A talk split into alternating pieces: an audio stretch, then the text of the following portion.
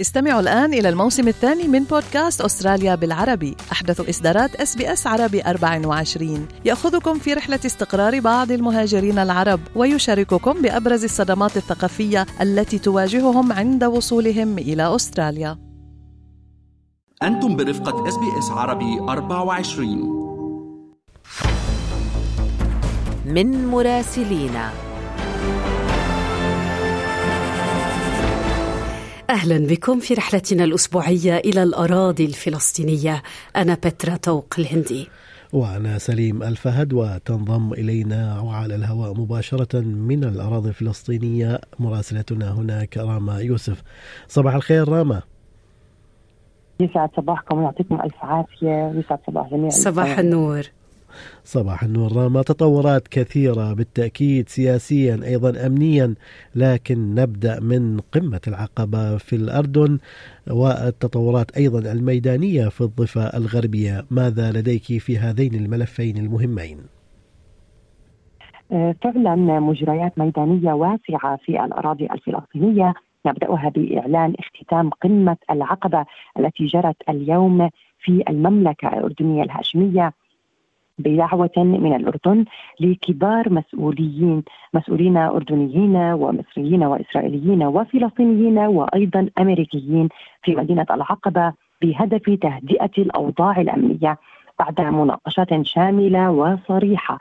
أعلن المشاركون عن تأكد الجانبين الفلسطيني والإسرائيلي التزامهما بجميع الاتفاقات السابقة بينهما والعمل على تحقيق السلام العادل والدائم، وجدد التأكيد على ضرورة الالتزام بخفض التصعيد على الأرض ومنع المزيد من العنف، كما أكدت الأطراف الخمسة على أهمية الحفاظ على الوضع التاريخي القائم في الأماكن المقدسة في مدينة القدس. وأكدت الحكومة الإسرائيلية والسلطة الفلسطينية استعدادهما المشترك والتزامهما بالعمل الفوري لوقف الإجراءات الأحادية الجانب لمدة 3 إلى 6 أشهر، ويشمل ذلك التزاما إسرائيليا بوقف مناقشة إقامة أي وحدة استيطانية جديدة لمدة 4 أشهر.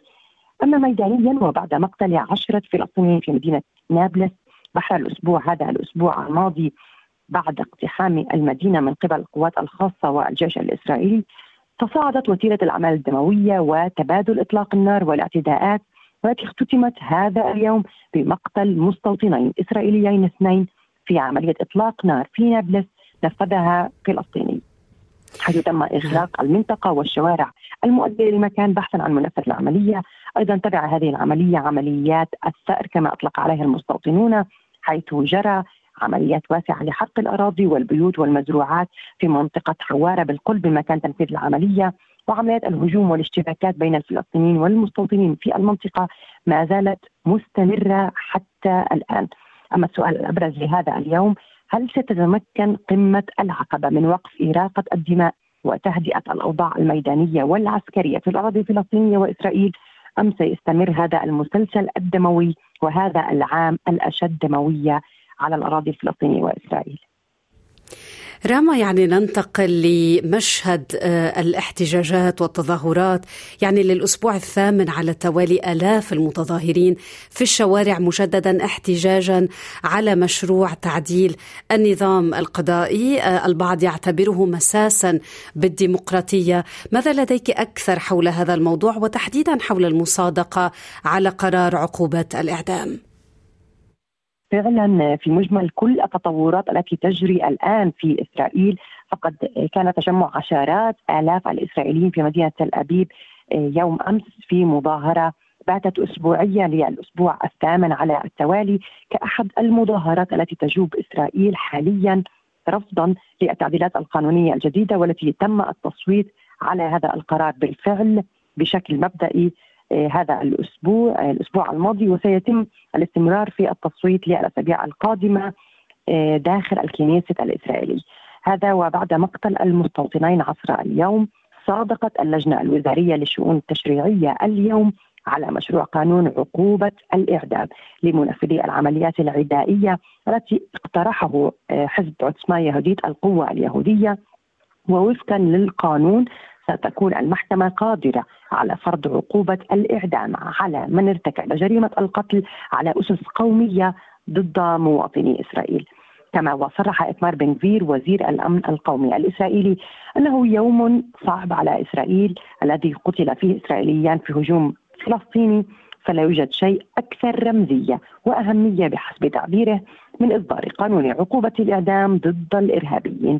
كما وقالت المستشارة القضائية للحكومة الإسرائيلية إن على الحكومة معارضة عقوبة الإعدام لأسرى، وشددت على وجود مانع قانوني لدفع مشروع القانون قدما، وأضافت أن مشروع هذا القانون يثير أيضا صعوبات كبيرة من وجهة نظر قوانين حقوق الإنسان في القانون الدولي. بعيدا عن السياسة والأمن، لا بد من الوقوف عند الحياة الاعتيادية للناس في رام الله. راما، يعني هنالك سؤال حول حسبة التعاونيات في مدينة رام الله، حيث تحولت إلى بازار شعبي للمواد العضوية. ممكن تعطينا تفاصيل أكثر عن هذا الموضوع؟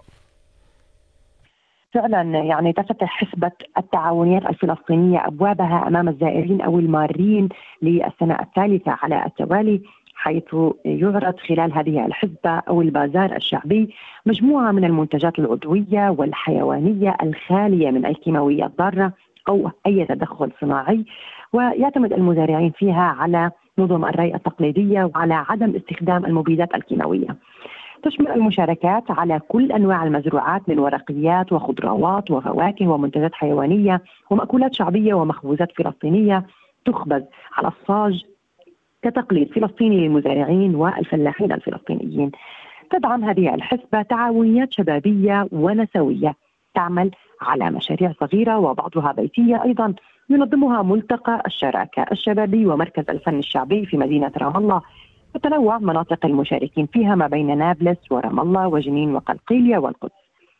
تعتبر الحسبة مكان يقصده الفلسطينيون لشراء المنتجات الصحية والغذائية وبأسعار رمزية وفي متناول الجميع. كما ويرى القائمين على هذا البازار فرصة للمشاريع النسوية والصغيرة والتعاونيات الشبابية للتسويق لأفكارهم ومنتجاتهم، ليتم إيصال المنتج من المزارع للمستهلك بشكل مباشر، الأمر الذي يقدم سلع بتكاليف بسيطة وجودة غذائية أفضل من الموجودة في الأسواق التقليدية. كما وتعتبر فكرة التعاونيات فكرة رائجة في الأراضي الفلسطينية، حيث يتعاون مجموعة من الشباب أو النساء في مشروعهم البسيط بتقسيم المهام، رأس المال، الأرباح بالتساوي، مما يضمن توسيع قطاع الإنتاج الزراعي وانخراط عدد أكبر من الشباب في المشاريع الزراعية والحيوانية، مما يوفر فرص عمل أكبر للقطاع الشبابي وللنساء تحديدا، والأهم من ذلك زيادة المساحة الزراعية عبر استصلاح مزيد من الأراضي الخضراء بواسطة هذه التعاونيات. من الأراضي الفلسطينية إذن تحدثنا مع مراسلتنا راما يوسف. شكرا لك راما على هذه الإضاءة الأسبوعية ولمعاودة الاستماع إلى تقارير مراسلينا من بغداد، القاهرة، نيويورك، بيروت والأراضي الفلسطينية. زوروا موقعنا الإلكتروني. هل تريدون الاستماع إلى المزيد من هذه القصص؟ استمعوا من خلال أبل بودكاست، جوجل بودكاست، سبوتيفاي أو من أينما تحصلون على البودكاست.